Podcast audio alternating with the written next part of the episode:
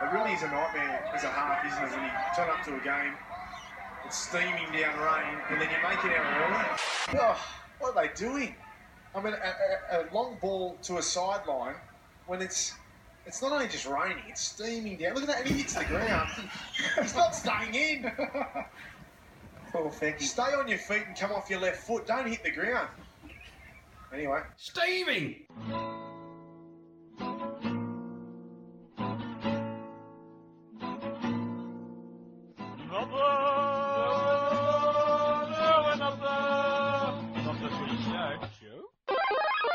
G'day, everybody. Welcome to Not the Footy Show, episode 162. It's myself, Warren Nicholson, and joined once again on a Sunday evening in the wake of round number six of 2017. He's waiting for the intro, Rob Cox. Ooh, short one. Short one this week. I'm just, just trying to keep things fresh. Yeah, you know, yeah, 'cause yeah. Surprising. It's I had good. a few complaints about my overuse of the word Cocksmith. Don't call him Cocksmith. I call him Cocksmith. in the last couple of episodes, so Yeah, I do well, appreciate that. It can be taken any way, if you know what I'm saying. Gee whiz, that wasn't in the script. Uh, this week we'll talk about uh, JT's injury. Uh, those mighty dragons, mate, just uh, kicking goals and Josh McCone just solving everything. and uh, we'll also talk about uh, the Mitchell Moses Appreciation Society that doesn't exist. And then we'll wrap up the show with a couple of extra segments. We'll pick the team for Australia in the uh, May Test match, and then surgery with Dr. Cox on that New South Wales spine. It gets underway once again. You just can't go a week without talking about the Blues, can you, mate? It's going to happen every week, so if you don't like it, too bad. So when we get to August and the series is over, you just talk about next the year Picking- after. Picking 2018. Nicely done. We'll have more not the footy show after the break. Moses, Idris, Fend on Gillum Osby. Thurston is on one leg. Oh no, Thurston's got troubles here. Jonathan Thurston, his shin lower leg. He's gone, JT. Ponga goes back for it, knocks it dead. But JT is in trouble here. This is a dramatic moment for Jonathan Thurston. Okay, Cocksmith, we just heard the news, or we just heard the uh, audio then of um, Jonathan Thurston going off the field. And uh, I was watching this on the old app, so it froze about seven times. but uh, that's beside the point. He goes off, and it looks like um, that he's broken something. It just it, it just looked terrible. Uh, we know what it is, and we'll talk about what the final actual uh, diagnosis is. But the moment that JT gets carted off the field, arm in arm with the trainers, what was your feeling right then? I thought he'd broken his leg. I thought he'd broken it somewhere between his ankle and his knee. Although it didn't look bent, but uh, just the way that he, uh, the way that he just wouldn't put weight on it, um, just straight away. I thought, I thought break or I thought Achilles. And what then went through your head? Well, then when he didn't look like he was in considerable pain sitting in the dressing room a few seconds later or, or a minute or two later, um, I thought syndesmosis, a really bad case. Um, Dr. Cox is on fire at the moment. yeah. I'll tell ya. And then I noticed, obviously, and I think one of the commentators said it just as I noticed, but um, uh, the ice pack on his on his calf sort, sort of says torn calf. I went a little bit more drastic, Mm. uh, and I was with a, a, a guy that you know, uh, Dave Kennedy, and we were discussing immediately two things: mm-hmm. Test match, who plays number six, Yep. and Origin. no Inglis, no Scott, no JT. That was Wow. the immediate thought process of both of us, and it was Yep. Mm. not so much "ha ha yay woo" that he's not there. It's like yep. what, what, what? JT's not going to play Origin. Mm-hmm. JT's not going to play f- for the Kangaroos. Like, it was a, it was actually a bit of a, a really scary like realization that you know, obviously the, the news, which is Doctor Cox. What's the, what's the Uh, well, the news that I've heard today is a grade two or three tear of the calf. so that could be month to two months. Yeah. and it's an injury that doesn't go away very quickly. So That's right. um, especially given he's actually done more than just a little bit of a pull to it. Yeah. But the, the thing that sort of goes through your mind is uh, if it is broken, is that the last time I've seen JT play? It's, a, Yeah. scary, it's a scary thought. Absolutely. No, I, uh, mate, I, I thought the worst. Um, broken leg is, is sometimes six to eight weeks, depending on how bad the break is. Uh, and Achilles is a season, maybe more. And at that age, which Yeah. is 34 or 35, I think he is next year, whatever it is, but Mm-hmm. how it, does he come back from that? And look, he's, he's, he's definitely been a player that has been durable because I think the stat is he hasn't missed a game for Queensland since he debuted. He got car- he got carted off the field that time in the, in Hmm. Someone the- wheeled him back on. yeah, didn't but that they? was game three, Yeah, that's true. and then he was back around again for the, uh, he was a bit emotional that day, old JT. I think he was. Yeah, Uh, but he's been incredibly durable, and he has. it's funny. Like I think we've all been sort of not so much waiting for him to break apart Mm. because of the way he plays, Mm-hmm. but I've been fearing the day that actually that might happen. And uh, obviously, the news was potentially great that he could even be back, you know, for Origin potentially. Yep. he won't play. I wouldn't think uh, in the Test match in a couple of weeks' time. But I don't think so. it did get me thinking around that sort of pit in your stomach feeling of some of the great players in the past that have had these injuries at the end of the year or at the start of the year that have ruled out great sides. And the two that come to mind for me is Ricky Stewart in 1993 for the Raiders. Yep. When I think the score was about 98 0 over Parramatta, and he um, went to make a tackle and just snapalicious on the ankle, and that was the end of not only his season but Canberra's as well. Yeah. Speaking of thrashings, they don't come much heavier than the treatment that Canberra handed a hapless Parramatta in the second last round of 1993 at Bruce Stadium. The 68 to nil scoreline was not only the biggest win in Canberra's history, but also the third largest margin in 85 years of the competition.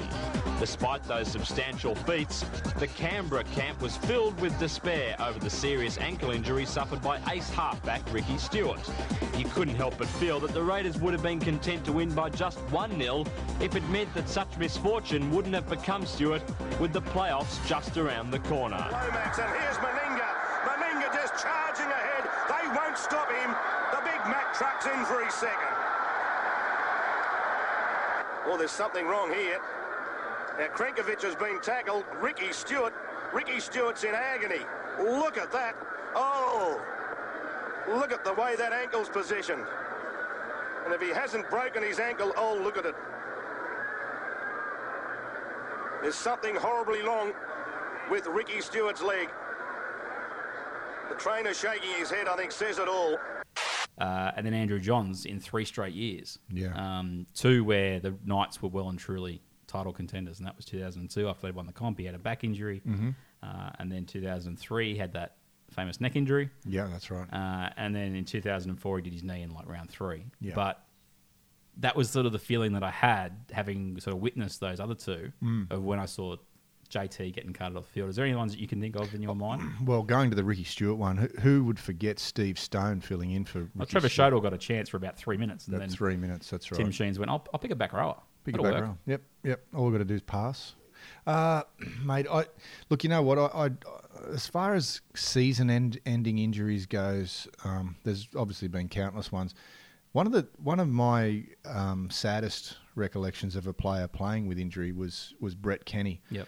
Because I think I, I remember Brett Kenny from from grand finals where he won grand finals for Parramatta, uh, most notably the first one against Newtown took a, he had a big big hand in winning that, and then later on, um, you know, he, he probably retired two years too late, um, so he was always broken. Yep. And I think any any guys that were probably ten years younger than me probably only saw Brett Kenny as a broken player and probably thought he was just a hack, um, and he wasn't. No, he Um, was a fantastic footballer. And it's funny you mentioned that he retired th- two years after Sterlo retired two or three years too soon because of his shoulder. probably yeah yeah. Well, Sterlo's another one. You know, he, he Yeah, he, he was a early great player. nineties. He, he kept, co- and it's funny. I think he won one of the awards. It could have been Dally M or Rothman's in '88. I think came back from an injury in '87, and Mm-hmm. then I think he played a couple more years, but just couldn't couldn't stay together. Yeah. But it's funny how you mentioned that those that's obviously back end of the career, but Mm. uh, some great players have, have I guess lost some seasons. The other one I was thinking of before was uh, Darren Lockyer in 2007, Lockie. the year after they won in 2006. Yep. As mentioned in the podcast earlier, I'd been reading Wayne Bennett's book, and he sort of said the moment he got injured, he just knew they couldn't win the comp. Yeah, and Mm-hmm. yeah. I think they were a dominant team again in 2007. That's that's what kind of player Lockie was. Um, you know, you needed him in your team, a bit like Andrew Johns.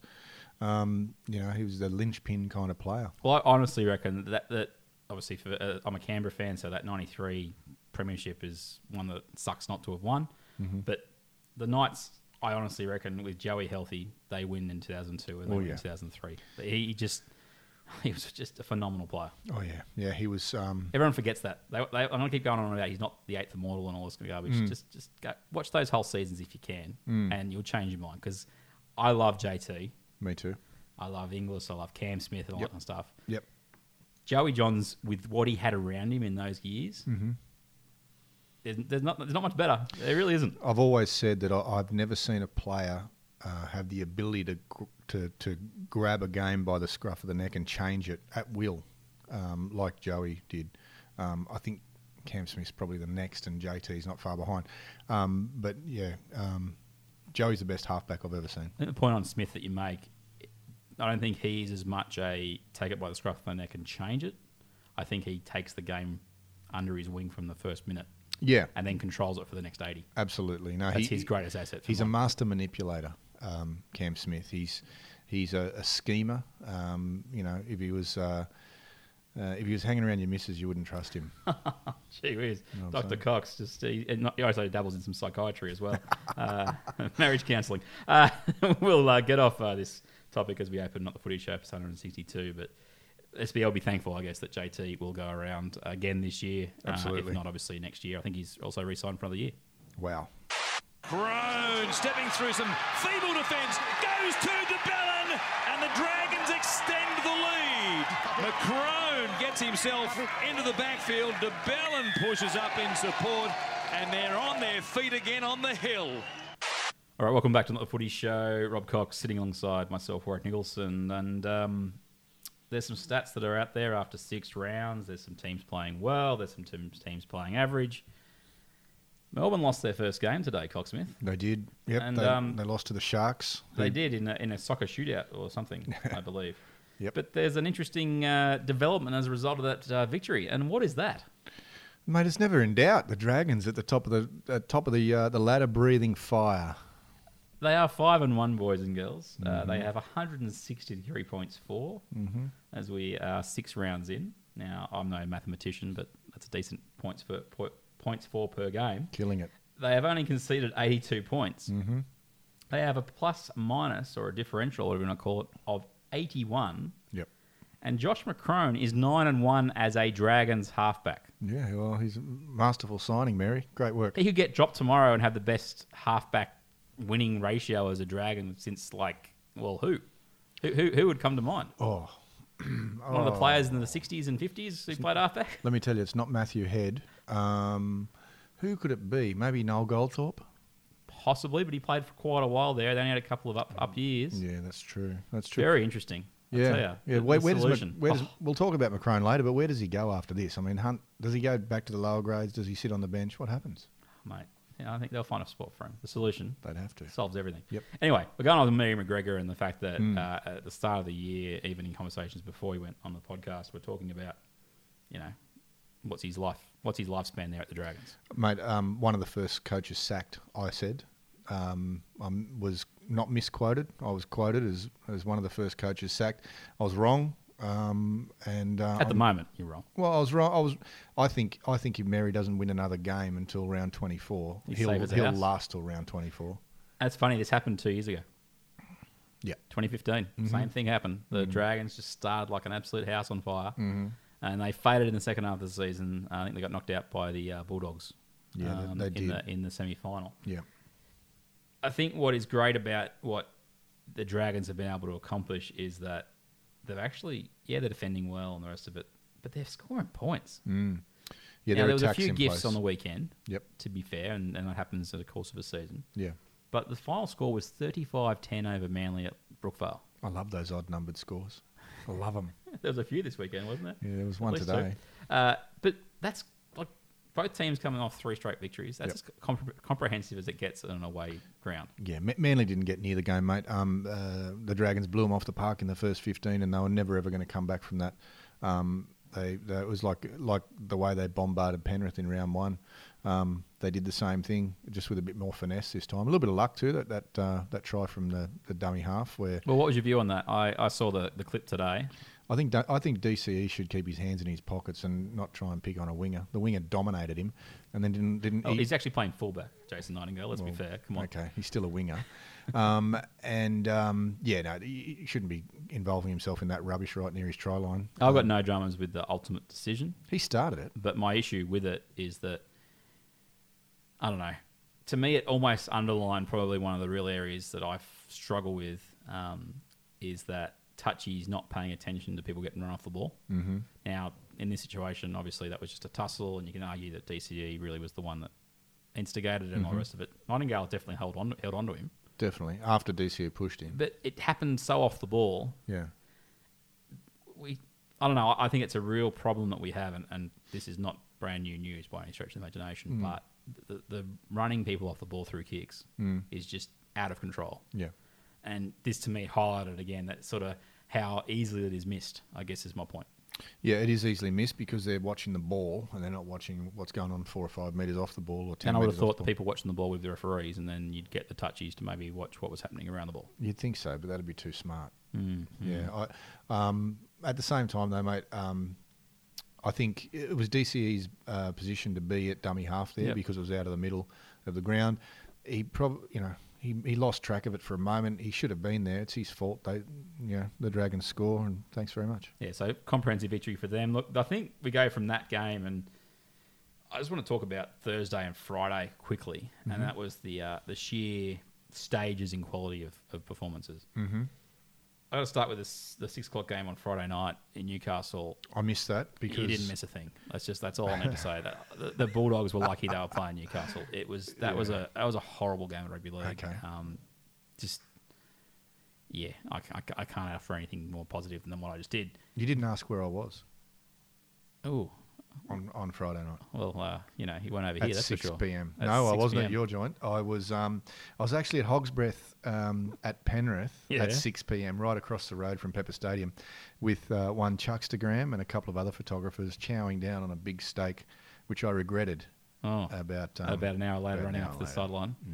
Yeah, not So good. is that why all your photos were just from the middle of the field, just Oh, next to the portal? All my Or? photos were grass. no, my photos weren't that good that night. um, the game actually itself wasn't a bad spectacle. Mm-hmm. It was entertaining. Southall was getting up uh, with a field goal in the final minute to win twenty-one to twenty. One point. Do you think? Yes. Do you think Moylan, Wanga Blake, and Peter Hiku would have made any difference to that one point? You'd like to think so if you're a Penrith fan, because I think they're two and four on the season, Mm. and that's a game that you'd want to have back. Is that two points going to come back and haunt them at some don't think stage? so. No? No, no. They're not going to miss out on the eight or the No, four by no. two points? That- four maybe, but definitely not the eight. They'll be there. I, I, I, I look. You look at that South performance. Um, a lot of things went their way. They played quite well, uh, but they also gave up a try with two minutes to go yeah. um, when they were protecting a lead. And I'll give um, Tamari Martin big credit here. There's a, there's a play in rugby league that you see time and time again, and the, and the issue is players not, as Joey loves to say, playing what's in front of them Yeah. they'll go to the line about 20 metres out and instead of looking at the numbers on the outside they'll just put a little kick in behind the line and think repeat set and there's no doubt they're under instructions a lot of the time that repeat sets are the number one thing Yeah. but if you watch that try that tamari martin set up and i think it was um, michael oldfield ended up scoring It it, was, dean yep. Farah got on the outside there isn't a lot of room there but he looks up and sees that the defensive centre which i think it was jennings Yep. had pinched in a little bit anticipating the kick and he just gave a nice floating out ball. Farai takes it, swerves around, gives a nice pass, and they score. Cleary nails the kick. But for me, it was just one of those ones where I just love to see some of the young halves, or even the older halves in the game, just to be a little bit more aggressive in, in looking at the opportunities. Because I'd, I'd watched the game beforehand, the Knights and the Bulldogs, and Yeah. it just was rife with that kind of thing where they'd put a little dinky kick, dinky kick in, and if you'd just gone through their hands, guys like Brett Morris are just dead set tying their shoelaces out there on the wing, going, I remember the time when I actually had good service. It was Mm. it was a fa- fun fun time of life. Mm-hmm. So that game was interesting because of the ending, and I'll give South full credit because what they did in the last two play the balls before they hit the goal is they went back in behind the ruck and just Yep. Penrith could not stop them. Yep. And it was a fantastic way of getting in position, and, and obviously Reynolds kicked the goal. Mm-hmm. But then the game the night before, and I know we go a long way back. I mean, it's Sunday night now, but that was still Thursday. Mm-hmm. To me, honestly, the most entertaining game I've seen this year between the Broncos and the Roosters. I liked it. Um, I really liked it because of the result. As you know, I'm, I don't like the Roosters. Um, I uh, I think that the Broncos played perfectly to beat. When I say perfectly, I don't think they played a perfect game, but I think they played perfectly for that evening to beat um, the Roosters. It's the most aggressive I think I've seen Brisbane play. And I don't mean that in a way that they tried to bash the No. Roosters. Yeah. They just tried to play some footy. Yeah. Now, everyone who's listened to this podcast for the last seven years know I love footy. Play some footy and I'll get behind any team, Yep. even if it's Parramatta or St George or Manly. And the Broncos just kept playing football Yep. and the Roosters couldn't stop it. They were falling off tackles. The, the funny thing was, by the time you hit the half time, the Roosters are still in the match. Oh yeah, they, they weren't out of it at half time. Um, No, they they the, the way that the the way the Broncos kept rolling forward, you know, they used they used their forwards, you know, as as they say, uh, you've got to earn the right to go sideways by going forward, and they went forward, um, as did the Roosters as well, just not to, to the to as good effect as uh, as the Bronx did. I was really impressed with the Bronx, um, most notably, uh, Josh Mag- Maguire played really well. Um, a- as did Sam Thido when he was on. Um, I like the move of him to the bench. I think that is the best thing for Brisbane Mm-hmm. because I think he is the number one guy on that team that is follow me. Mm. And I think when you see him starting and playing the sort of 60 minutes in a row, he has a couple of those moments. Mm-hmm. Yeah. But generally, they're later in the match. Yeah. Because I think he's realizing I've got to pace myself to a degree. And I don't mean that and that he doesn't give 100%. That's not what I'm saying at all. But I just think those those charges that he can offer when he comes off the bench, Yeah, impact. particularly alongside a guy like Savidi Pangai Jr., who I've been bullish on from the start of the year. I think he's just Pangai Jr. Really and good player. SES, yeah, both great players. uh, there's there's some real good balance to what they've got going there. And look, the final score was 32 points to eight. Roosters shouldn't be disappointed because I think they played a game that on another night they probably win. yeah, probably. I- probably I, right. I think they had. There was a few. There was one moment in the game that will wrap up this part of the, the podcast. But uh, Kenny Dow lost the ball. Kenny um, Dow lost the ball again. Did you see what he did? And, and this one, I don't know. There's Sometimes, obviously, players they got their roles in the team and the rest of it. But he knocked on off a kick, and Brisbane picked the ball up, and he sort of he got involved in the tackle. Yeah. And there was like about two Brisbane play, uh, Roosters players back. Yeah. Now on their own line. Mm-hmm. Instead of running to where the gaps were in the defensive line, Yeah. Sean Kennedale ran to his wing, Hmm. where the ball was not going to go anywhere near. Mm-hmm. And to me, it was just like, I Hmm. don't know. I mean, not, obviously, you can pick apart anybody from home. I get Of that. course, of course. But it was just one of those ones where I go, you've just made the mistake. Hmm. You should be aiming up like a prop almost in the defensive line. There's no one else back there. Instead, he ran to his wing and they scored in the other corner. yeah, yeah. I'm not saying he stops the try by going back into that defensive line where he should have gone. probably not. Yeah, Mm. But it was just a, it was an automatic pilot thing that I just go, when you made the error, you can you can I don't know you can change up that automatic pilot sometimes. yeah, totally. Did you see uh, Milford's hit on Mitchell Pearce? Yeah, it wasn't too bad. I thought I, I, I'm, I actually thought to myself, Cogsmith will have enjoyed that. I liked it a lot. Indeed. Uh, quickly on the other results, uh, the Raiders just turned it on against the Titans. Dominated. That was a that was a bit of a scary game for a lot of teams watching because The Titans looked terrible. they did they as uh, a mate of mine said they are probably the best one and five team that's like in terms of the talent they've got. Talent, but the, geez, they got some They players got some out. injuries. That's the problem. And the next two weeks they play Brisbane at Suncorp, Yeah. and then Cronulla in um, Shark Park. Yeah. They could be one. They could be one and seven, Yeah, and just it's season over, mate. it's it's makes it hard. One and seven, Uh, season over. full credit to the Tigers.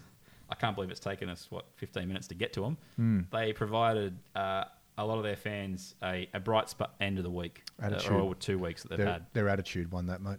That's what it was. it was. 14 Hmm. 0 after 14 minutes. They ended up winning the game 26 16. Cowboys, realistically, I, they looked, it was, a, it was almost a carbon copy of that game against Manly a few weeks back. Mm-hmm.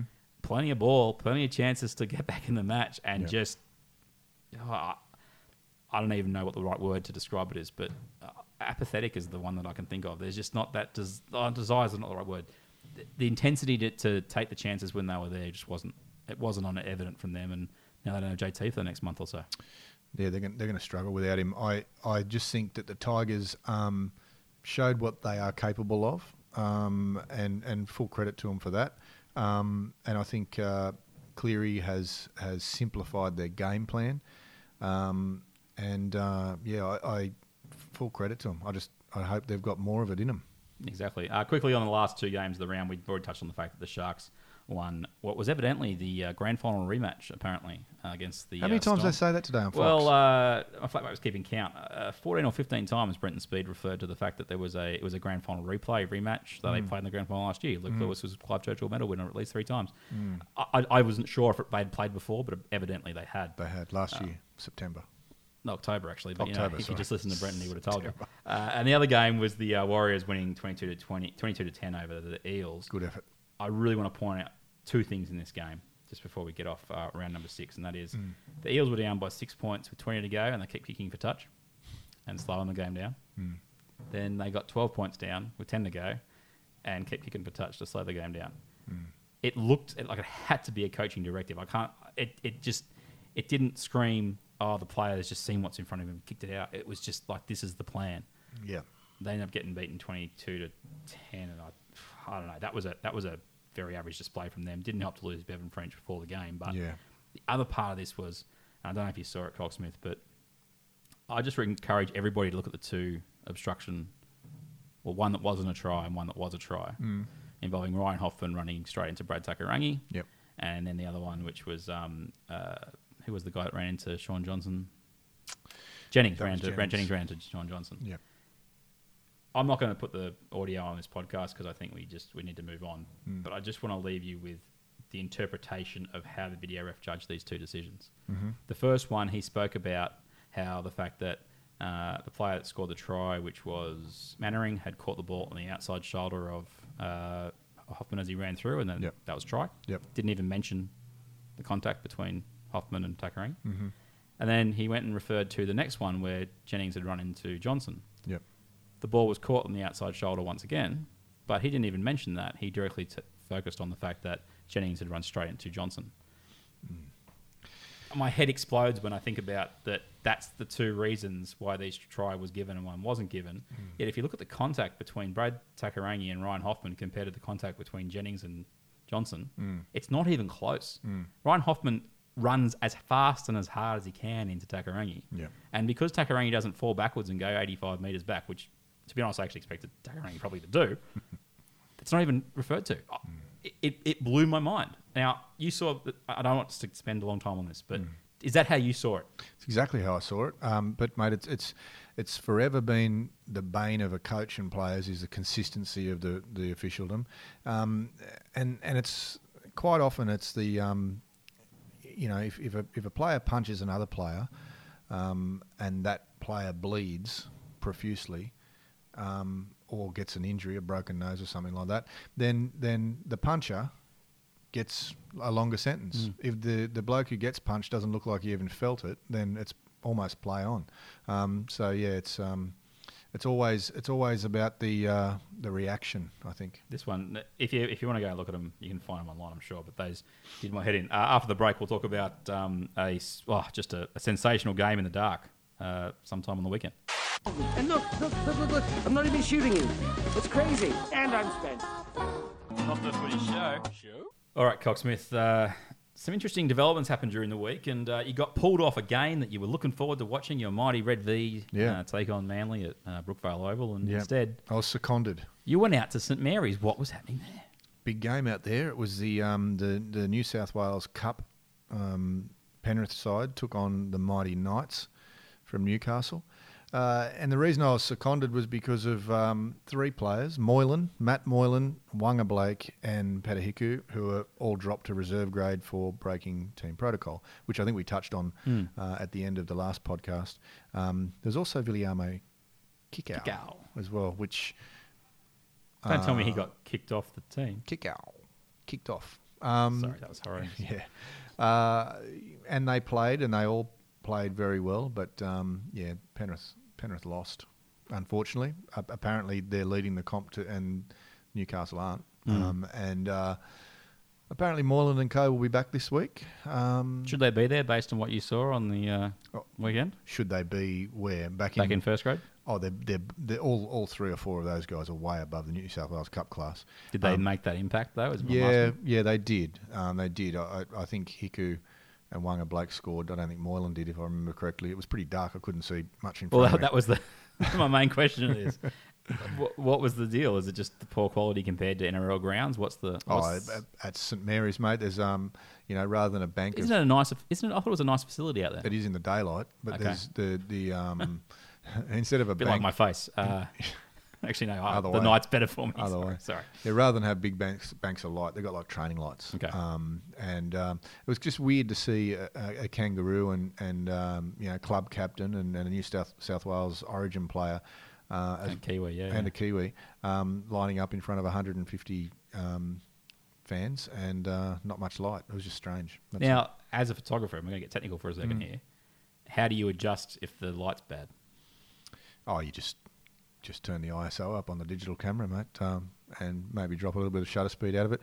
Uh, but it's dark is dark. There's not much you can do on- Yeah. once it gets to that that point. I just um, it, yeah, like I say, it was just strange to see them in that environment. Sh- It was strange to shoot Matt Moylan with a bare hill behind him and, and nothing else, and, Yeah. and trees and uh, Mind you, that's pretty much sometimes when he's playing an away game. I don't know at the Gold Coast or um, at Manly or something like that. There's no one else behind him on the stands. Uh, That's a bit harsh on Manly. They actually had decent crowds this year, Yeah. but you know my point. Uh, But yeah, interesting that uh, they will come back this week. They, I, mate, I, I- they'll all come back this week, hundred percent. And I don't think, um, I don't think Gus will would let that happen for any longer than that. I think he's okay to send a message, but after that, they want to win some games, and um, they need Moylan, um, especially when you've got the likes of Cartwright and Peachy out, who apparently are very close to both coming back this week. Okay. Um, so uh, Penrith will will definitely benefit from that. Okay, after the break, we'll uh, get looking at the uh, underappreciated Mitchell Moses. Mitch, both again, mate. It was a tough week for yourself. Uh, how was it leading into the game? How, was it hard to prepare for this game with all the controversy that, uh, that's been going on the last couple of days? Not so much. I probably I wanted to prove a few people wrong, and um, you know we did that by beating beating the Cowboys. Uh, they're the, close to the best team in- in the comp, and you know I, I think it it kind of got me up for the game a bit more. I was, I was really fired up before the game and, and wanted to prove a lot of people wrong, and um, you know really really got out to that good lead and, and was steadying the ship. I think we completed 90% early in the game, but then you know it fell away. But um, you know if, if anything, it got me up for the game even more. Mitchell, it's Vonnie again. Uh, where mentally are you at now that you know that your future won't be at the West Tigers? Um, well, it's you know I'm, I'm gonna I'm gonna try to put in every performance I have with the Tigers. You know it showed tonight that you know I wasn't giving up on- on the boys at all. You know I'm still here to play footy and, and that's what I'm gonna focus on and I'm gonna rip in every week. All right, Cocksmith, it is time to talk about Mitchell Moses' decision to uh, sign a three year deal with Parramatta. Uh, I don't think there's any doubt now that that is happening. Uh, there's been enough speculated and, and talked about that he signed, and he's spoken glowingly about um, the Parramatta Club, and Arthur's referred. It's, anyway, it's happening. That's, that's the bottom line. It is happening Mitchell Moses will be a Parramatta Eel as of, well, as long as he Next doesn't year? as long as he doesn't backflip on the ten day cooling off. well, has the 10 day thing already happened? That's the question. Well, I don't think so. I don't think so. I Well, don't think so. the reason we wanted to talk about this, and we've, we've obviously touched on him in the last couple of episodes, and that's just the nature of the news cycle in rugby league, but he won't be a Tiger. Now, speaking of Tigers, one of the three Tigers that probably come to mind when I say Balmain Tigers, and I'd say that it would be Steve Roach, Yes, Paul Sirinen. correct. Who would be the third one you'd speak about? I'd say Benny. Balmain and Benny Elias, or also known as Backdoor, but Why? I no idea. It just came off the tongue when uh, uh, what's his name, Billy Birmingham was uh, I know why. uh, interesting. Uh, anyway, Benny Elias has come out in the Telegraph, and I'm just going to read you what he said. This is in the wake of the announcement from the Tigers that they had withdrawn their contract offer, and they're going to focus on Tedesco and Woods as their main priorities. And I'm just going to come out and say what he said. This was a tel- to the Telegraph, Steen Ritchie. Uh, Mitchell was forced out. Of course, he's upset. He loves the club, he loves the place, he loves everything about the Tigers. He wanted to stay. My heart bleeds because I love the Tigers, but I understand why the kid did what he did. He was forced into a corner. He was told by the hierarchy that he wasn't a priority. Mitchell didn't have much choice. I'm disappointed. Of course, I'm disappointed, like any other Tiger supporter.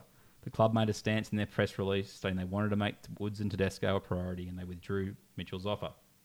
You can understand what the young man did, his position, and his urgency to do the right thing for himself and his future. You can understand why he wanted to, an immediate exit. Have a look at the statement.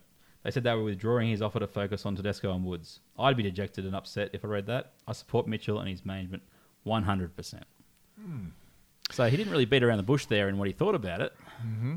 But my question to you, Cocksmith, is this is the same Benny Elias that stuck around at the Tigers in the years after they faded into obscurity in the early 90s. Yep. I honestly, I, I can't believe I'm reading that. I know that he's his nephew. I get that, but this is the Benny Elias that bled for Balmain. Yep. I- I'm I'm stunned that he's about faced on what I would honestly thought that Ben Elias would stand for in regards to the Tigers. I'm I'm stunned. Like you just said, it's his nephew. It's blood. Um, I think Benny is talking with his heart and not his head from a family point of view. Um, look, I I don't dislike Mitchell Moses. I've never met him. I don't believe. Um, but I, I get the I get the feeling that that Mitchell has been brainwashed into thinking that he's better than he is. He's been brainwashed into thinking that he is one of the best five eights in the competition, and um, I think his ego was hurt when they signed Brooks first, even though, yeah.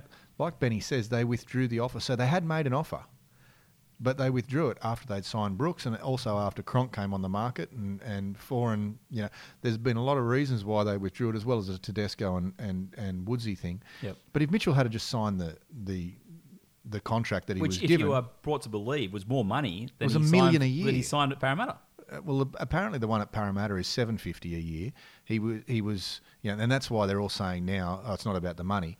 It, it's a whole lot about the Oh. didn't even ego. find that quote. I think, I, th- I think it's a whole lot about the ego, and he would, he, he's annoyed that, um, that they signed Brooks first. Um, I- I, you know, I wish only the best for for young Moses. Mm-hmm. Mhm. I know he can play, um, but he's asking for more than what he's worth. He still made s- silly errors last night. He still made terrible decisions o- at the end of ta- sets of tackles. Yep. Um, he still didn't play the, the game that a million dollar player plays. He he was not, you know, he he didn't play as good as Mitchell Pearce did in, in the game the night before, um, or two nights before. Yep. Uh, so asking for that kind of money you know, is is um, is ridiculous. And and as for wanting to leave the Tigers immediately, I'd say get over yourself, mate. I mean, you signed a contract just because now you're not happy because they've signed someone else. You're throwing your toys out of the pram. Just knuckle down and do what you did the other night and play a decent game of football and try and get the Tigers up the ladder. I mean, as it is now, there are only three wins. Yeah. With all things being equal, if they win three more games in the next three weeks, they're in the eight you know, Yeah. which is, you know, it's early in the season. They, they, they can still save their season. They've signed a new coach. They, they they're trying to get some stability in the club. If Mitchell and Woodsy and Tedesco and Brooks and all of those other blokes that play in that team every week, if they all aim up like they did uh, on um, Saturday night against the Cowboys, they will win more games than they will lose. Uh, but this is all just all this ego that's gotten in the way, all because someone has convinced Mitchell Moses that he's worth more than than um, what the Tiger. Well, the Tigers are going to pay him a million, but Well, this is that's the, this is the point I was going to follow up you with is Mm. that if they were willing to pay a million, and again, this is just speculative. That's ridiculous, money. though. That and then wouldn't he have been signs approved. for two fifty. that's not approved by Cleary, mate. I'll tell you now. What That stuns million. me about that is that it looks like this decision has been forced because he's angry about losing two hundred and fifty grand a year. Yeah. Well, of course he's, but that's whose fault's that? What's his fault? That's not the club's He could fault. have signed He that could have signed that contract. contract. The So- contract- So, this, this, that's what I'm saying. This, this line from from Benny about you know they forced no, you forced yourself into a corner because you didn't take the money when it was Absolutely. sitting there and staring in the face. Absolutely. Again, allegedly because we don't know for certain. Well, we don't know for But certain, but we Mm, it's know just- what we've heard. From what Benny says, that's what's happened. Well, Benny says that that um, Benny says that the contract was withdrawn. So there was a contract. Why didn't he just sign it? You know, 'Cause he if thought you, he if was you worth more love the money. club and if you really want to be at the club, ah. if you love the club, you really want to be at the club, and you're offered a contract, what's the problem? Just sign it. You know, it's not as if they there's not as if they were trying to sign him for hundred grand a year. No. Um, but look, I, I, I really hope that that Mitchell stays for the year. I really hope he performs to the best of his ability for the year and doesn't turn it up and just you know half-assed plays a game. I, I really hope he just knuckles down um, and plays the best he can. I hope he improves with this extra impetus, you know, this this extra drive to prove himself for Parramatta and Yep. and their fans. They they should be looking forward to getting him, you know, um, based on his based on on his performances other than the other night to this this year. I don't think they'd be looking forward to getting him all that much. Um, you know, I, I I can see he's got a lot of potential. Uh, he comes from he comes from a, a, a great rugby league family, but um, all of that doesn't make a player. You have to have effort. You, when you when you run across that white line on the way out to the field, you have to change into a bloke that wants to perform for his for his pride. You have to be have have a, have a, have pride to play for your jersey, and to your, for your teammates. You look left and right. You look at those blokes, and you have got to you know not just run around the park. You're there to to, to do the right thing. And I, I really I really really hope that that Mitchell makes. Um, the right decision and stays with the Tigers at least for this year. Yeah, well, he's come out. He was interviewed after the um, the game on Fox Sports, and I'm just going to go with his quotes uh, from that. Uh, it's to Fox Sports. Uh, he was talking about Ivan Cleary coming to the club, and he says he brought a lot of calmness to the club. He just wanted to do us to do the simple things. I think we played outstanding. I wanted to prove as a few people, I wanted a few pe- a few people wrong, and we did that by beating the Cowboys. I was really fired up before the game, wanted to prove people wrong. I'm going to try and put in in every performance I have for the Tigers left. I showed tonight I'm not giving up.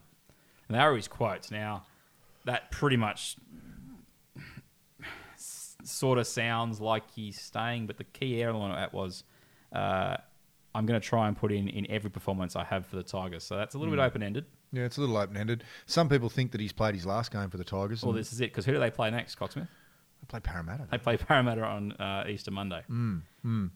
Um, look, I, I think if, if it was me, I, I would make him stay.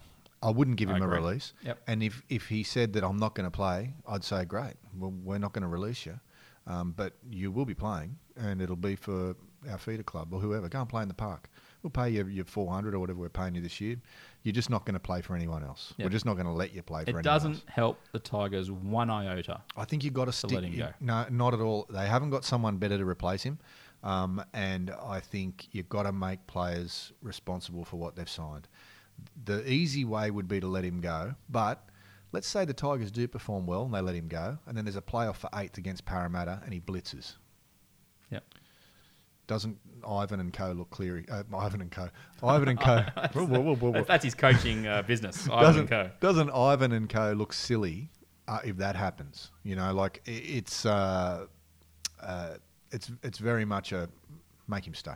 Well, Gotta make Mm-hmm. him speaking of um, silly, that interview on Fox Sports was rather interesting viewing. Uh, I don't know if you were watching out there, everybody, but uh, Jason Taylor was uh, on the couch as part of the expert panel across Super Saturday. And um, Mm-hmm. when they threw to Mitchell Moses, what was the one thing you noticed about that Mitchell Moses interview? Well, I What's noticed that there were three blokes on the couch. I believe it was Braith, it was JT, as in uh, as in uh, Jason Taylor, and the other fellow was was it? I thought- I Hodges? thought it was- I thought it was Gasnier. Gasnier, maybe it was. I could there be were- wrong. There were So three we of were them on paying the cou- attention though, clearly. Two were two two of them were definitely JT and Braith and Asta. The thing I noticed was when they they asked three questions when they put the headphones on on Mitchell Moses, and two of them were asked by Braith, uh, and one of them was asked asked by uh, Gasnier. Um, but JT We didn't hear a peep. Not a word. Not Now- a word. That was, I think, good. Yeah. I don't think that's even. I, I actually found it hard to watch Mm. because I knew I just thought, what's going to be said here? Because I mean, the comment about what they asked him point blank, what did Cleary bring to the club that Yeah. Jason hadn't, and he answered that. That was the first question. But the ele- element to that that I wonder is that do you reckon Mitchell Moses knew that Jason Taylor was back there in this year? I reckon he had no idea Like, whatsoever. i- in a way, like kind of like when you see a car crash and you rubberneck. Oh. In a way, I was thinking to myself, if he doesn't know that JT's on the couch and he hears JT's voice, what's he going to do? I know. Throw the headphones on the ground? Well, now he never asked him a question. it was never acknowledged. Uh, Mitchell said thanks very much and was away. Mm. What I thought was interesting, they then asked Jason, "What did you make of that performance?" Yeah. and one of the things he said, I don't have the audio of it, but this is what he said. He, he, he goes, "Well, that's what I know that they're capable of." Yeah. Yeah. and and I understand it's been a week, so it's and, and look, I left the NRL at the end of last year. I'm still sometimes saying we. Mhm. It's just something that actually I was very proud of myself the other night. I actually was talking to a guy who works there, and I said, uh, "How are you guys going?" Instead of Ah. "How are we?" I was like, "Yay!" Yeah, I was I'm on very- the outside. I was very very proud of myself. Yeah. Uh, but he actually, s- you could tell it was a really hard thing to let go. That you know, this is the team that he'd been developing, good, bad, or indifferently, Yep. for the last two years, Mhm. and to see him pull out that performance the week after he let go, Mm. that's a gut punch. Oh, yeah, absolutely. But um, the weirdest thing for me about all that is the, I know he's got to get back into the, the, to the workforce, if you like, even though he got paid out this year. It's weird him just Why being straight away? Why- he's back early. I would have thought. You know what I mean? It's uh, it's a little bit strange, and I That's the decision that Fox evidently hey, made. Fox can make whatever decision they like. It's their their business, but um, yeah, it's just a bit bit of a strange one for me. But good on him. He's back on the horse, and uh, I know he might be coming to a club near you soon to coach your team. Off the footy show. Show.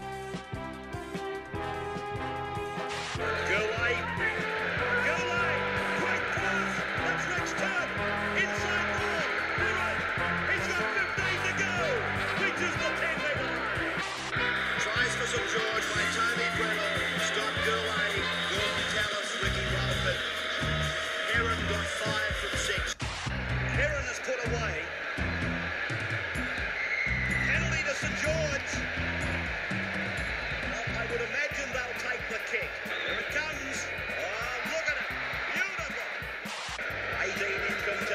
Oh, look at this side now, Peter. You can throw a dooley over it. Decoy provided by Priddle. Goldthorpe puts the kick in. Ian Heron's coming very fast from behind Willie Kahn. Kahn, did he clean it up? There's called a line drop out here saying it was forced by Kahn. Great pressure from Heron. Great kick from Goldthorpe. Goldthorpe's along the corner of the foot, and it goes over the dead ball line. But it's a penalty. Penalty to the Saints. A gift two-pointer for Ian Heron. Right in front, 10 metres out. And the grand final is over. Brisbane retain their title. 14 to 6. John's got one of the tries. Khan and Madison the others. O'Neill kicked the goal. Meanwhile, Ian Heron with three goals provided the total of St George. Scoreline, a little shattering for the Newcastle Knights right now. 12 points to nil. Heron has had two kicks from this side of the ground for two successful attempts. Rash will have a closer look shortly. Heron's kick. Will that swing around? Not this time. Andrew Johns over the top. Simon kicking inside the 40. And O'Davis has got a bit of work to do here. The bounce stood up and comes back Parramatta's way. And a chance there for Heron. And he put the dustiest of attempts in, in trying to kick it past Robbie O'Davis. Well, I'll tell you what, if Ian Heron was onside, and that seems to be the ruling, it was more than just a, a chance for them. He's way onside. He's 15 metres onside. They almost should have scored from this. If he'd have got any sort of kick back on the inside, Paul Carriage was there. So too Carl Lovell. I'll tell you what, Manchester United won't be in a hurry to sign him up. For Simon. Now Pay. He's got Jimmy Goddy's outside. Spun in the tackle. Able to offload from the crack. And then quick hands for Carriage. Now they're away with Lovell. He's got Heron on his outside. And Heron is on his way for try number three. Parramatta. Some scintillating football Uh, from the Eels. And I dare say they are back. Uh, let's sit here and watch this all afternoon. Let's watch one of the great wingers in flight, Ian Heron. Look at him go. Uh, get it down, Chilp. And Heron, just being back in the side, it, it does lift the confidence of this Parramatta team. Wow, Cocksmith, we uh, last week we had the uh, the joys, the triumphs, the tribulations of one Eon Crossan. Loved him. As I remembered him uh, this year, this week. Mhm. I did have a request I remembered from the old famous WhatsApp group that I've been told, unfortunately, buddy, you can't join if you don't play fantasy. Mm. Looks like I'm not joining. Yeah. So, boys, in the Amco Cup, I'm sorry, you, you, you've, you've, you've, you've rubbed. Uh, oh, I won't say it. Uh, uh, anyway, we're talking about Ian Heron, uh, was known as Ian Shook Heron. He really came in at about the same time as good old uh, Eon Crossan. They were. This guy is not a Kiwi. No. People. Some people actually thought they were all these uh, wingers that couldn't play football but could kick were all Kiwis. Yeah. Not the case No. because as we unveil the career that was of Ian Heron, Mhm. there is a bombshell here on Not the Footy Show.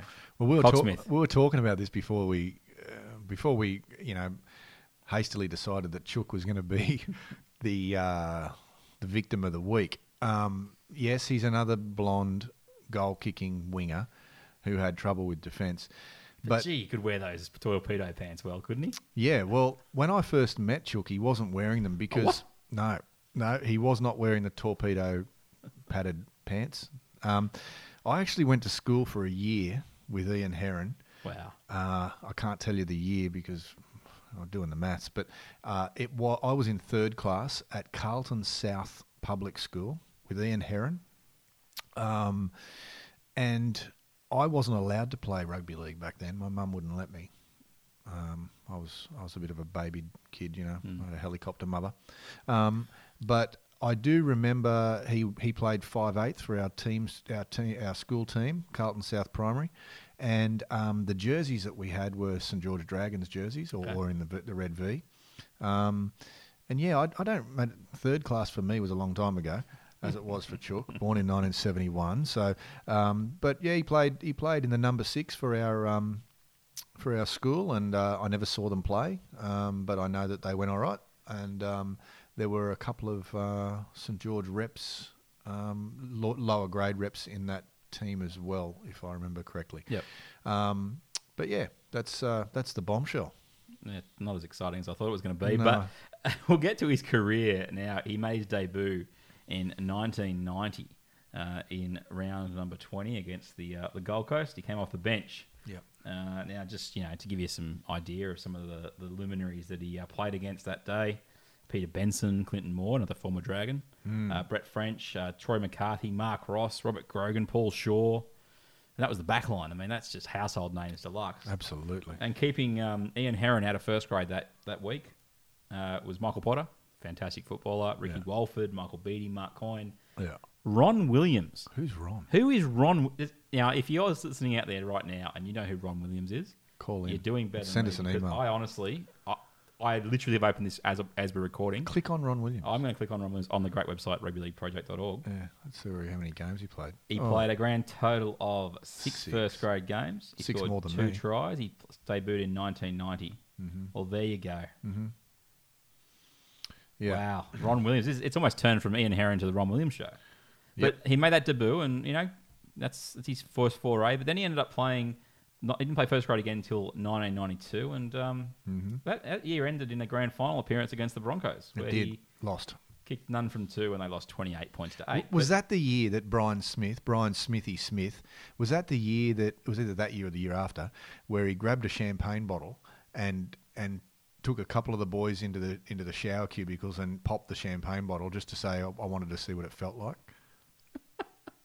it was one of those years. I'm telling you your right sto- now. your story, not mine, Cox Smith. Smithy, Smithy, who never won a, a grand final. Let me No, Uh, no, he reiterate. didn't. Well, this is the, this is the first grand final. They, the, the year later, they got a bit closer.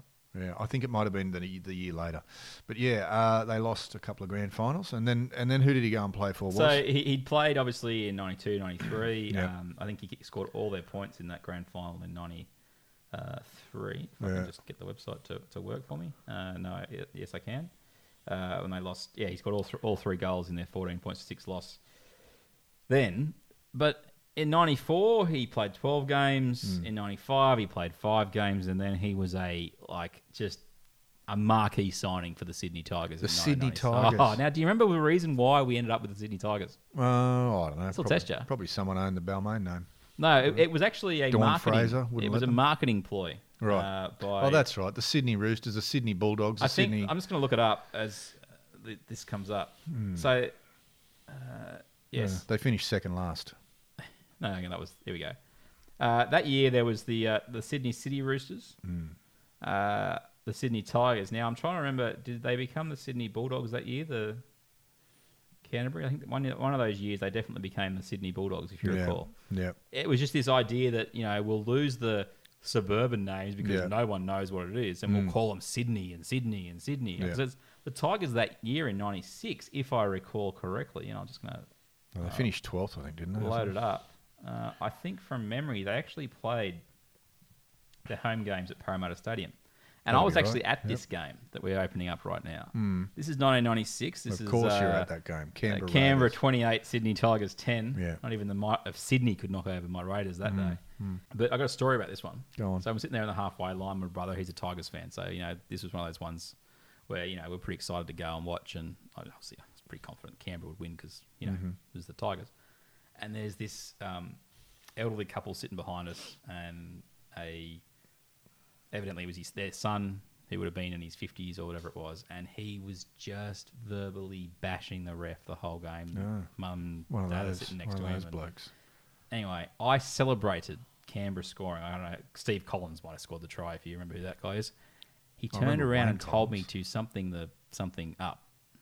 He told you to shut the. Yes, because I was supporting my team. Right. How old were you? I was. What year- what day did we got there? Ninety six. I was sixteen. Yeah. I was sixteen then. There you go, everybody. you would have Now- been a precocious little turd. No, thanks, mate.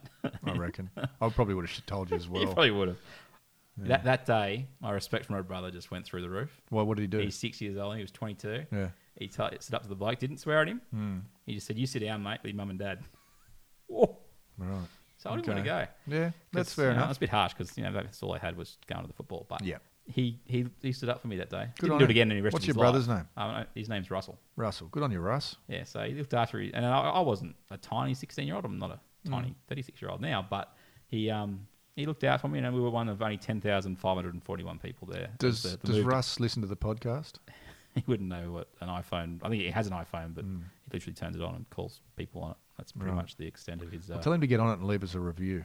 yeah, we'll get to those reviews. Soon. Okay, But so we're- we're- Chill we're- Karen. Chill Karen. I mean, this is what happens. when We don't prepare people. We basically just end up going to Gibber. Ridley Project and talk about um, So getting he- abused by sixty-year-olds. He ended up going to Parramatta though Yeah. the next year, Yep. and he had some success. They um th- they really should have done better in '97 Mm. Parramatta, and then he ended up playing one more game in 1998. Yep. Which was the major semi against Brisbane. Would you would you have picked that as his last game in, Must in, have been in, injured. in NRL? Was he injured? He must have been injured all year. Possibly, but he ended up kicking uh, three from four in the um, the major semi against Brisbane. As uh, good on him. I think Parramatta ended up that was the only loss Brisbane had in that semi final series because they ended up winning the comp that year. But Okay. Ian Heron, look, my memories of him as a player, Hmm. 'cause we've been waffling on for long enough anyway. He he was limited. I, mean, I, I reckon he was possibly a little bit more talented than Eon Cross, and it wasn't by much He was he was better with the ball in his hands than he Eon, was. He, he for wasn't sure. the worst defensive player in the entire world because he was a big body. Yep. Um, He's tall. But he wasn't quick. I mean, Ian Crossan had him covered. Yeah, to he likes wasn't with speed. fast. He wasn't Uh, fast. And at the end of his career, uh, Heron kicked 178 goals from 249 attempts at 71.5 percent. Pretty good, yep. But the most impressive thing here is he actually won 44 uh, games and lost 30 games for a 60% winning record There in you go. first grade. You take that in any day of the week, wouldn't you? Yeah, bring him back. No, let's not bring him back. Very sure you did. So there we go, Ian Heron. Uh, and as in the magic of podcast world, I'll now have to go and find some highlights on YouTube. So there better be a highlight, Cocksmith, because you chose Ian Heron on the basis of your amazing uh, Carlton South uh, third grade story. Thanks, Ian. So uh, this segment, it's gone tremendous second week in a row. After the break, we'll talk about the uh, Australian team and see if we can actually make some sense then. Spun in the tackle, able to offload from the cracker, then Pickens for Carriage. Now they're away with Lovell. He's got Heron on his outside, and Heron is on his way for try number three. Parramatta, some scintillating football from the Eels, and I dare say they are back. Oh, let's sit here and watch this all afternoon. Let's watch one of the great wingers in flight, Ian Heron. Look at him go. Oh, get it down, Chuck. And Heron, just playing back in the side, it, it does lift the confidence of this Parramatta team.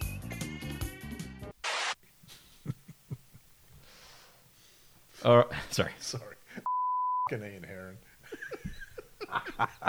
He's, he's stumped us. Oh,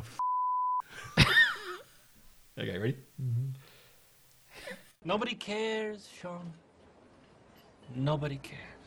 Off the footy show. All right, Cocksmith, compose yourself. I know you just love talking about Ian Shulgarin. You never, I bet you never thought uh, the last time you ever shot him. You would have shot him, wouldn't you? I did, yeah. Can't believe we're back on Ian Heron already. But you would have shot him, wouldn't you? At least. I did, yeah. I, sh- I probably shot him a few times playing for Parramatta. I don't remember the Sydney Tigers. I, I don't remember. would you ever have thought you'd be talking about him again? Some twenty odd years later. Never. Never. He's probably a tremendous fella. I don't, I don't know him these days. Obviously, I you know went to school with him as a third grader. But yep, that's good. We've done Ian. Next. Now he wouldn't have made an Australian squad, but there is an Australian squad to be picked. I think you know what. I think he played Australian schoolboys.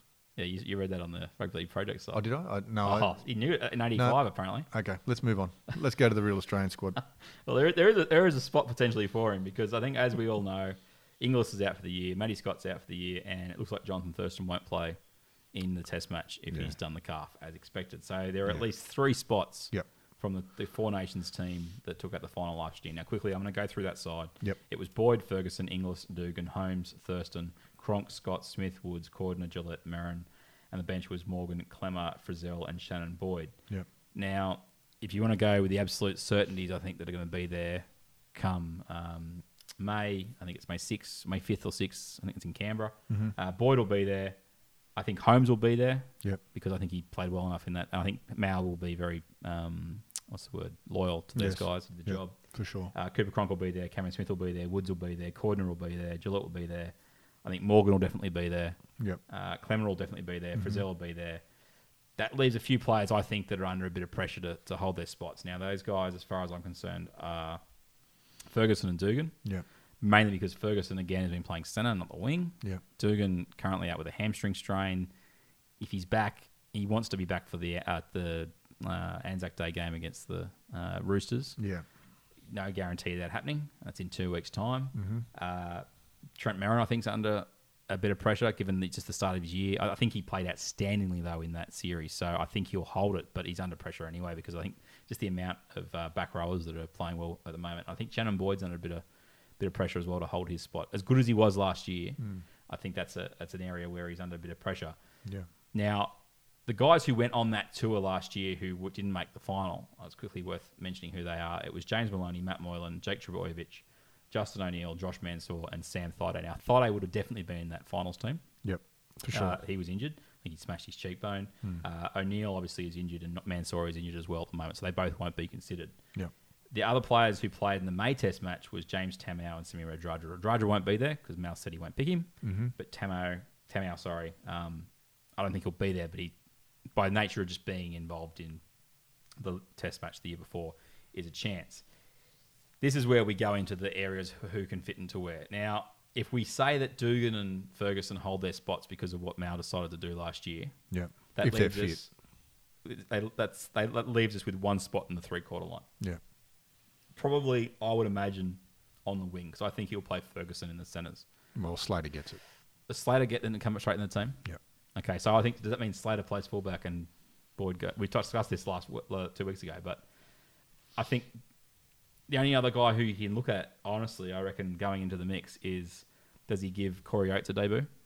He could do. He could do. He, Does he- Dane Gagai get a chance? I know Well, he hasn't played great for Newcastle. he, he- did best games on the weekend, but Yeah, he, he- did excel at Origin level for Mal. I know, but he's not going to get a chance. Uh, Tom Trebojevic, does he make just make a bolt from the blue? No. No. Then the other option is, does he pick a guy like Will Chambers and leave Ferguson on the wing? He could do. I think that's the strongest chance. I I Yeah. don't think Dylan Walker makes it. I don't think Jared Croker makes it, uh, especially given what they could do at 5'8". Yeah. And I think the reason I'm saying I don't think he makes it is that um, I think James Maloney will be the the 5'8", and Cooper Cronk will be the halfback. That's how I think that they'll Yeah, I fill reckon. Mm. that spot. I don't think they'll pick Morgan at six and leave Maloney out of the side. I think what Maloney did on the tour last year and the fact that he won the grand final and he also Yeah. has played really good footy at the start of this year. Yeah. I just think I can see that being if, if JT was out for the whole season, Mm. I could see him trying something else. Yeah. And thinking, okay, towards World Cup. Yeah. But this is, I think this is a reward for James Maloney. I think he, I reckon, I honestly think James Maloney will be the 5'8 for the test. I think I think you're right. Although the on- the only thing that might come into that is um, Michael Morgan uh, could go into five eighth and play more forwards on the bench. Yeah, and and either that or you put DCE on the bench. Well, that's the that's the interesting thing because remember Mao was the one that moved away from DCE at Queensland. Yeah, yeah, because he wasn't. He was playing a different game. He was running away from support and things like that. I think DCE would probably fit into the team better these days. But then, what do you do with Maloney? I think he deserves his spot. He's a good goal kicker. Um, yeah, it's it's. Look, this is going to be a really hard. He, he's he's got a lot of problems because he's got so many good players and and and potential players to pick from. Um, but I reckon Slater comes into the team. Yep. Um, and uh, yeah, I think you you'll, you'll probably find that um, Valentine Holmes. I'm not entirely sure Ferguson's going to make the team. Mhm. Um, I think Valentine Holmes will maintain his position. I think Slater will go to the other wing, and your centres will be Dugan And and Chambers. probably Chambers, Will Chambers. I Yeah. think uh, your halves who were Thurston and Cronk will be either Maloney and Cronk or Morgan and Cronk. Yep. There's an opening at front row. Yeah, there is, Uh, Matt and potentially Scott. two front row, front row openings if, if Boyd misses out. Yep. The reason I say that I think Boyd misses out is I think Josh Rapali, who would have been in the touring squad, but he ended up pulling out injured before they went to Perth. Mhm. He comes back in the team. He's been playing great footy. He has. Uh, he'll, he'll, he'll be back in his side. And Sam Thaiday is a favourite of Mal Meninga's. He'll be on the bench. And I think he'll be in the team as well. So that takes off those two spots, which then leaves you the only question of who then misses out. If you put anybody else into the team, Hmm. you've got to drop either Marin or Frizzell. So I don't think Clemmer misses out. I don't No. think Gillett misses out. and I think Cordner misses out. I and think- Woods doesn't miss out either. I think uh, Frizzell will stay in the team. If anyone's going to be dropped, it'll be Merrin for probably not good reasons, um, other than possibly thinking that someone else can do the job better. I think Merrin has has had a really good tour. I think he's played really well. Um, uh, but you know, you've also got Vaughan, uh, who's been playing the house down at the Dragons, um, and I see you've got Fafita on the list. I don't think Mal will ever pick Fafita. I don't think he will either, but he, he has to be considered from our perspective, I guess. Yeah, I don't think he's going to pick Fafita unless there's. I don't think Mal will have seen a big enough attitude change because of the short amount of time um, that's passed. I think if Fafita's going to make the Australian team, it'd take a couple. If he's going to make the Australian team this year or at the end of the year, it'll take a couple of injuries. um, for him to push his um, push his way in. But I don't see it happening for this mid-year test. Okay. Well, there we go, everybody. We've sort of gone through what we think is the, is the makeup. Uh, if we're going to disagree, you might see an entirely different team come uh, the t- end of Ma- uh, April when Mount picks the team. But I, I think what is good to know is that it won't be as strong as what it could be with the injuries we obviously had. But I don't think we're in a in a horrible position to cover the losses of Inglis, Scott, and, and Thurston. And I I might regret saying this in the future, but I don't think New Zealand now two years sort of removed from being really dominant. Not dominant's not the right word, but to being really strong at test level. They've got a few things to iron out over there uh, with, with the way their team comes together. Yeah, they do. Um, but you know, the Kiwis are really, really good at at um, at surprise attacking us, pulling our pants down when we're not expecting it, and and and they have got you know they've got the personnel that can do it. Um, but look, I think I think this mid-year test, uh, Australia will win. And I'll, I'll encourage all you people in Canberra or the surrounding areas, even if you're from Sydney, go and watch Test footy. Oh, it's the best. It's great. Watching Australia, I- I'll be honest, I love watching Australia play rugby league more than any other team. You can give me Queensland, New South Wales, you can give me Origin, put it Mm, away. I mm. want to watch Australia. I Oh. want to see the best Australians play in the same team. Yep. That Perth Test match last year Yep. was so much fun to watch because Yeah. it was just like, this is what rugby league should be, how it should be played.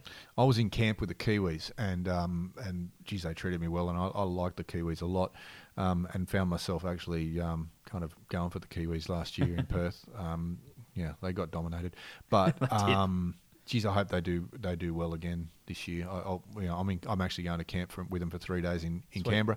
Um, yeah, I I, uh, I wish them the best. They're a really good bunch of blokes and ladies over there. Yeah, Absolutely. management. Well, there you go. We've had a go at uh, the Australian team, and after the Broken Up the Footy show, we go into surgery. Doctor, doctor, doctor Cox. Mangala. Not the footy show. Show? All right, we're back into uh, New South Wales chat with Dr. Yes. Cox. Blah, blah, blah, blah, blah, blah. Just take it away, mate. You want to talk Origin? I'm over it. I love Origin. Does anyone know that? Um, look, I just wanted to quickly talk about the spine of New South Wales today. I've, I've had a, um, I've, I've had a little bit of a a, um, a thought over the weekend. Um, I don't think, with a straight face, that Laurie Daly can pick Robbie Farah. I really don't think that he can pick him. Um, and as good a player and as great a servant to New South Wales as Robbie has been, he's past it. Um, he's he's he's not even the first pick at Souths. Um, you know, I think if if you if you forced Madge to pick a hooker at Souths, he'd take Cook. Um, I think I think that I know that Laurie has said, and Sturlo, you know, being the selector or, or the advisor, has said that they don't want to pick anyone out of position, but they have done in the past. I I want them to consider Mitchell Pearce at hooker and and I'll tell you why. I, I think he's you know he's got good acceleration. His defence has never been in question. Yep. Um, and he's got a great left to right pass as well as a right to left pass. Um, and I think that he could fill the role. Um, you know, and as I've mentioned on this podcast before, um, Andrew Johns played hooker for New South Wales quite a few times and um, did the job fantastically. I think the spine has to be uh, well, I'm going to give a couple of options here, but I think it has to be given no injuries. Tedesco at fullback, Moylan at 5'8, Maloney at halfback, and Pearce um, at hooker. Uh, if that if there's a couple of injuries, then I think Moylan goes to Moylan goes to fullback, um, and you'd possibly then have Mitchell in your halves. Um, but I still don't think you pick Robbie. I think, you know, I think Peter Wallace would probably probably be better. This is where I'll get into the conversation. Go on, get in, jump I in. understand exactly what you're saying about everything in that point. Mm, you don't like until Wallace, uh, you though. get to the Wallace point. Mhm. If you're saying that you're going to play Mitchell Pearce off the bench, even which I think is what you sort of, I, I, you, I wouldn't start Mitchell Pearce. I would. You would start Mitchell Pearce from the get At, go. at hooker in number nine.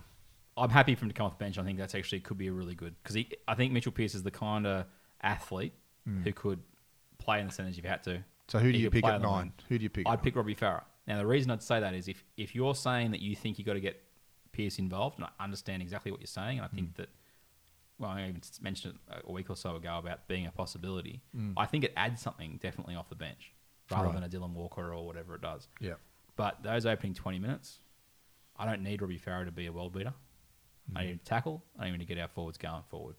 If that is the role that he has to play, I'm happy for him to play that. And then you bring Mitchell Pearce on after 25 minutes or whatever you want to do. I don't want to start with Peter Wallace Okay. in that role, trying to almost overdo it because it's my chance back in Origin. Mhm.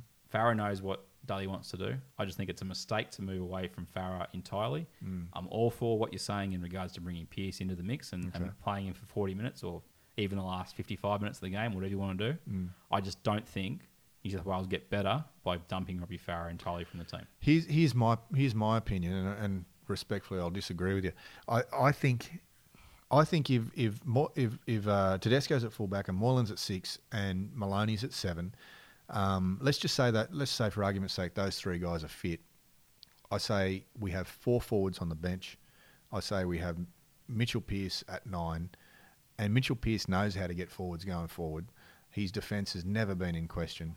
Um, he's as big as Robbie Farah, um, possibly a little taller. I dare say he, mi- he would be as, as heavy as Robbie Farah. Uh, excuse me, as Robbie Farah. Um, I, mate, I think he's, you know, I've all I've, I've for a few years I've been for for leaving him out of the team, um, but I think that would be his place. I think it'd be a great place for him. Um, but um, hey, if you want him on your bench, you're closer to Laurie Data than I am. Whatever. don't know where that came from. Uh, I just think that you, you you're weak. I, I Pierce can't play 80 minutes at hooker at Origin level. You don't think? I just don't think it's. I don't think it's wise. But you think Robbie can? I'm not, I'm not, I'm not saying that. And That's Mm. what I'm not saying. But I, I want what Farah has within him. Mm. Look, at the end of the day, if he's not playing 80 minutes at South, and he's playing 40 minutes, Mm. part of me almost then says, "Well, that means he's got a little bit more juice in the tank for Origin." I think that's optimistic. I Like, think come- that- I'm just saying. I th- I think it's not. He's not going to be. He's not going to be a beaten up force come Mm. come uh, June. Hmm. It's it, it's it's a positive. I think in some respects for if you're going to change the. And again, we're not the selectors. Obviously, it's course not. up to Daly to what he wants to do. And Sterlo. But I'm happy, Sip- uh, Senor Sterlo. Mhm. I'm happy to have Pierce in there, but I just think you get rid of Farah, and you you just undo a lot of the the work I think that he's had the last two years with what has been a changing forward pack. Remember the other thing that we have to consider in this whole mix Hmm. is that Paul Gallen is not there anymore, Mhm. and the biggest thing that Paul Gallen coming out of the team does is it frees up that first pass off the rock. Yeah.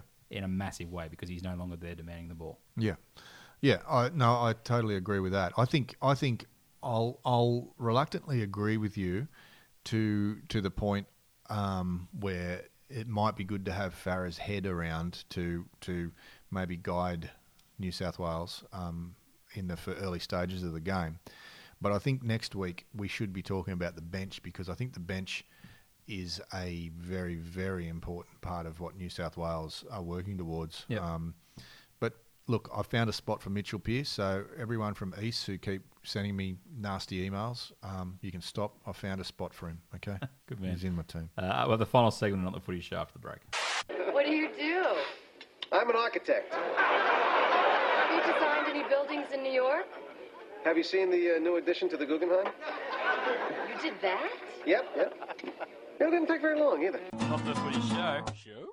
All right, Cocksmith. It sounds like peace is is achievable in our time if we can end up agreeing about something involving not only Robbie Farah but Mitchell Pearce as well. So well done. Yep. Very impressed. Mhm. Uh, speaking of being impressed, uh, some more not the footy show uh, iTunes reviews are in, and before we get to the actual reviews, yep, you've got you got a bit of a I don't know a bit of a something to say to our old mate uh, Ross McCardle on Twitter. Ross McCardle. Uh, well, he tweeted at us uh, if I used iTunes, then I'd definitely give you guys a five star review. Lovely words. No, yeah, yeah. Well, it, it, I mean, the sentiment's there, but just get iTunes. Like you can get it, put the review on there, and then never use and it then again. never use it again. It, ha- it, it look, it's it's an easy it's a, it's easy enough plan to follow. Yep. I mean, it's you know, it's not assembling IKEA furniture, but it's it's it's up there. But look, the thing that you're risking here, Ross, is you're risking on missing out on the prize. You know what could be grass clippings from Leichhardt, or it could be anything. But you, you It, c- it could be light bulbs from St Mary's you know, as they go and replace them because they're just not strong enough. I mean, that's what that's the power that Cocksmith has. Everybody, he Mm. could he could climb that light pole.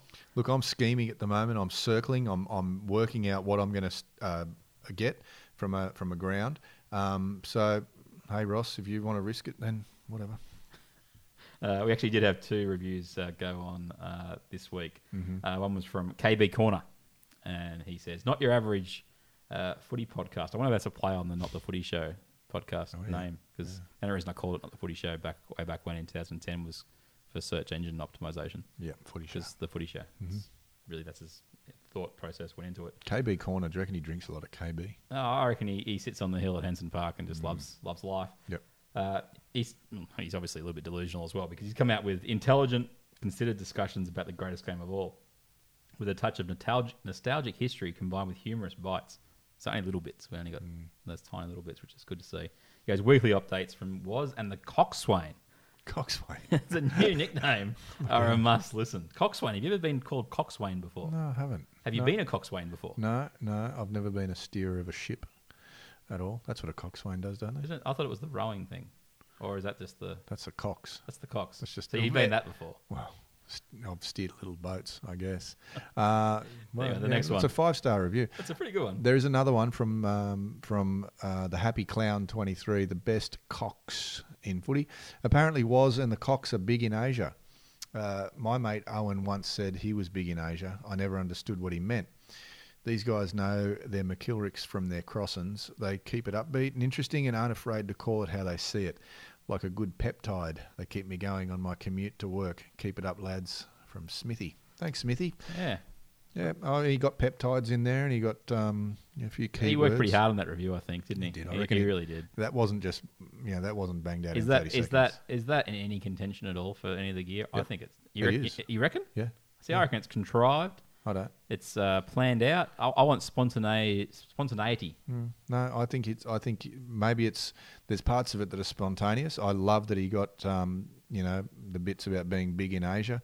Yeah. I love that he dropped in peptide, and um, you know, good luck to him. I hope he drops more And peptides. speaking of McCurricks, actually, he played fantastic. His best game in first. Did you grade, know I he's a reckon. Kiwi? I do. I do. He's a former Raiders junior. Oh, okay. Yeah, no, I didn't didn't He know was that. stuck until- behind Glenn Buttress there for a while. So Jeez. Yeah. good. behind Glenn but- Buttress. Yep.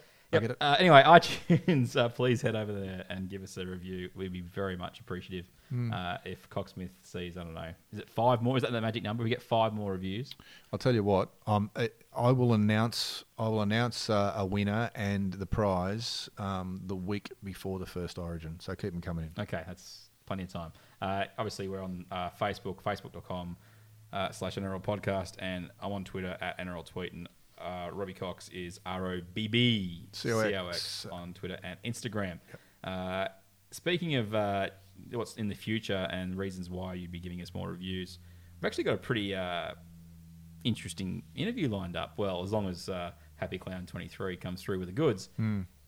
Ken Shine, the former first grade coach at South, um, is interested in doing the podcast. I've actually spoken to him. Yep. Uh, we're trying to set it up for this Wednesday. It looks like it's probably going to be happening. Mhm. We're going to sit down for an hour. and We're just going to talk about not only South Sydney and the challenges, I guess, of coaching South Sydney in the '90s, and you know, in a, in a almost a post-apocalyptic kind of Yeah. situation for them, where they went from you know being one of the powerhouses to really being also rans for uh, for a long period there, and Hmm.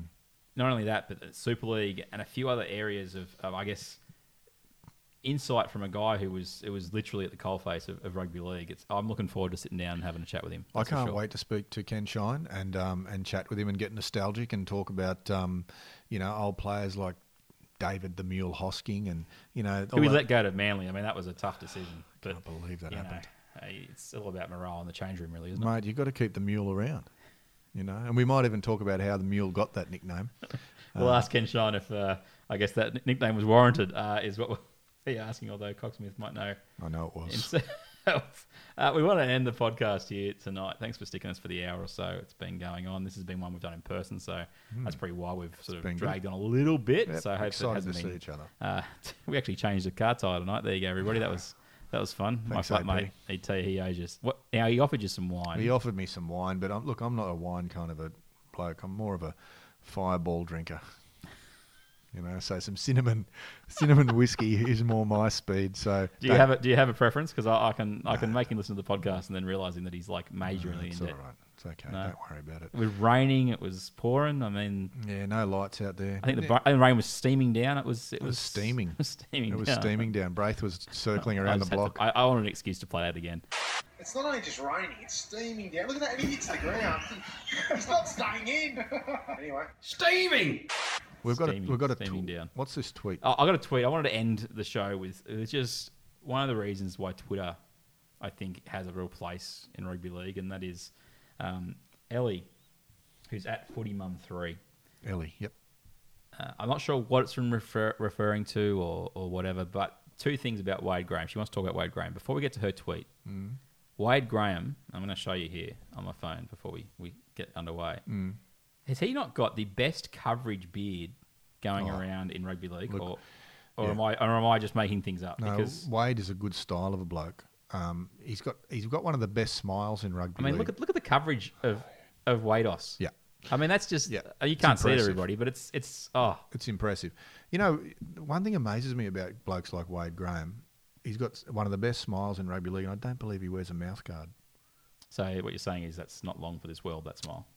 Maybe not. I would have thought if you had a million dollar smile like that. or you'd it be could have trying been the to protect- lollies he was eating when he was a little kid. Apparently, he um, Because Ellie says, and this, Yeah. is, the, this is the reason that we were bringing up the, pu- the tweet. Hmm. She goes, I used to sell Wade Graham lollies at the canteen, and he had lovely manners. Yep. Isn't that just a good feeling way to finish the podcast? I'd believe that. I'd believe that. Do you reckon if Wade Graham went to to Ellie's canteen now, she'd give him lollies or sell them to him? Ooh, that'd be a real test of Footy Mum 3. Mm.